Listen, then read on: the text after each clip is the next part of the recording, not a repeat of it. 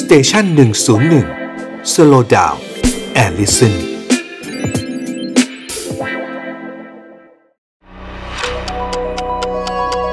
ฮิสโทฟันพอดแคสต์เพราะประวัติศาสตร์เป็นเรื่องสนุก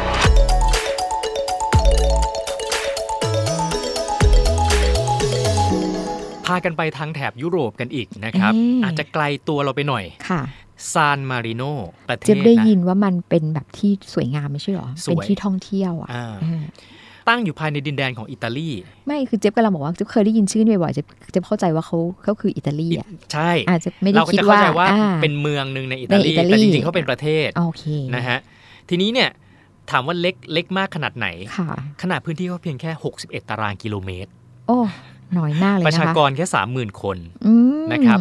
ก็ถือว่าเล็กมาก แต่ว่านี่ไม่ได้เล็กที่สุดของโลกนะฮะ ค่ะ เพราะว่าเล็กกว่านั้นยังยังมีนะ มีตูวาลู นาอูรู โมนาโค แล้วก็วาติกันไง อ่า อ่า ใช่ นเล็กจริง อ่ะเข้าใจนะ นะครับ เล็กจริง อ่ะถึงแม้ว่ามาริโนจะเป็นประเทศเล็กนะ 61 ตารางกิโลเมตร ค่ะ แต่ก็ถือว่าเก่าแก่มากที่สุดชาติหนึ่งของยุโรปเลยทีเดียว อืมค่ะ นะครับเพราะว่าก่อตั้งนู่นนะตั้งแต่ช่วงศตวรรษที่ เจ๊ยบเดา นะครับ ว่าเขาต้องมีความพิเศษอ่ะมันถึงแบบยอมให้ประเทศเล็กๆนี่เป็นประเทศเนาะ 4 ใช่ ค่ะ ตอนนั้นเนี่ยคือมันก็เกี่ยวโยงกับศาสนาด้วยนะ เพราะว่า อืม นักบุญนะครับนักบุญคนหนึ่งชื่อมารินุสนะฮะ ค่ะ เป็นคนพาชาวคริสต์ที่ถูกกดขี่ ค่ะ ในเกาะแห่งหนึ่งที่โครเอเชียเนี่ย อ่า อพยพเข้ามานะฮะมาตั้งถิ่นฐานแล้วก็มาสร้างประเทศนี่แหละ ค่ะ นะครับเอ่อหลังจากนั้นซานมาริโนเนี่ยจะมีการประกาศใช้รัฐธรรมนูญ อืม นะฮะก็เลย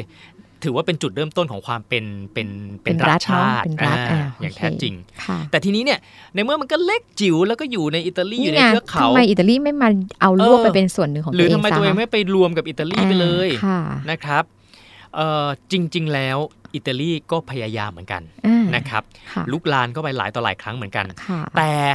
ด้วยโลเคชัน ใช่ใช่เท่าที่เรารู้มันอยู่บนเขาใช่ไหมคุณมนต์ ชัยภูมิ เพราะว่ามัน ใช่ สวยจำได้ว่าเป็นเขาแล้วก็มีแบบเห็นเห็นทะเลเห็นอะไรอย่างเงี้ยสวยงาม เอออยู่บน ค่ะ เทือกเขาสูง อ่า เพราะฉะนั้นเนี่ยการที่จะมีค่าศึกบุกขึ้นมามันก็ยากไง อ่าฮะ ตัวเองก็เลยรอดพ้นจากการโจมตีได้ ค่ะ แต่ว่าก็ไม่ได้ไม่ได้ทุกครั้งนะ โชคก็ไม่ได้ช่วยทุกครั้ง ค่ะ เพราะว่าก็มีหลายครั้งเหมือนกันที่ถูกยึดครองได้นะฮะ ม อย่างเช่นสมัยเมื่อปี 1503 ค่ะ นะครับ ก็มีโอรสของพระสันตะปาปาอเล็กซานเดอร์ที่ 6 นะฮะ ก็ ค่ะ เอากองกำลังบุกเข้าไปโจมตีสำเร็จนะครับยึดครองได้เหมือนกัน ค่ะ แต่พอคนที่เข้าไปยึดครองเสียชีวิต ค่ะ ชาวซานมาริโนก็ประกาศเอกราชเลย แต่คนคนนิดเดียวทำไมเขาแบบประกาศแล้วก็ได้รับการยอมรับเนาะค่ะ ทีนี้ผ่านไปอีก 200 ปี อ่า ก็มีคนบุกเข้าไปอีก ค่ะ นะฮะจูลิโออัลเบโรนีนะครับ อืม นำกองทัพบุกเข้าไป ค่ะ อ่าต้องการให้ซานมาริโนเล็กๆเนี่ยนะแต่ ค่ะ ว่าขอให้ไปเป็นส่วนหนึ่งกับทางรัฐสันตะปาปา อ่า นะครับ โเ คือตอนนั้นพระสันตะปามีอาณาจักรเป็นของตนเอง ใช่ใช่ นะเรา ยุ เรีย ค กว่ารัฐ นู้นเนาะ รั ก็ ฐ คือ รัฐ ศา สัน ส ตะปา นา ปา ถู อ่าก ค่ะ นะครับแต่ว่าชาวเมืองซานมาริโนเขาก็ไม่แฮปปี้หรอกนะ อืม ที่จะเอาถูกยึดอีกแล้ว ค่ะ นะครับต้องไปรวมกับเขาอีกแล้ว ค่ะ ทีนี้ทำยังไงตัวในในประเทศตัวเองกันเล็กขนาด นั้นคนก็ไม่ได้เยอะนะฮะ ค่ะ ก็เลยรวมตัวกันส่งสารไปถึง อ่าฮะ พระสันตะปาปานะครับ ค่ะ บอกว่าขอร้องเธอะให้พระองค์ยอมปลดปล่อยซานมาริโนไปเถอะ อ่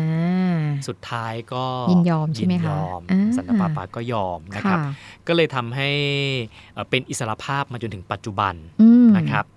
แต่ทีนี้เนี่ยเอ่อ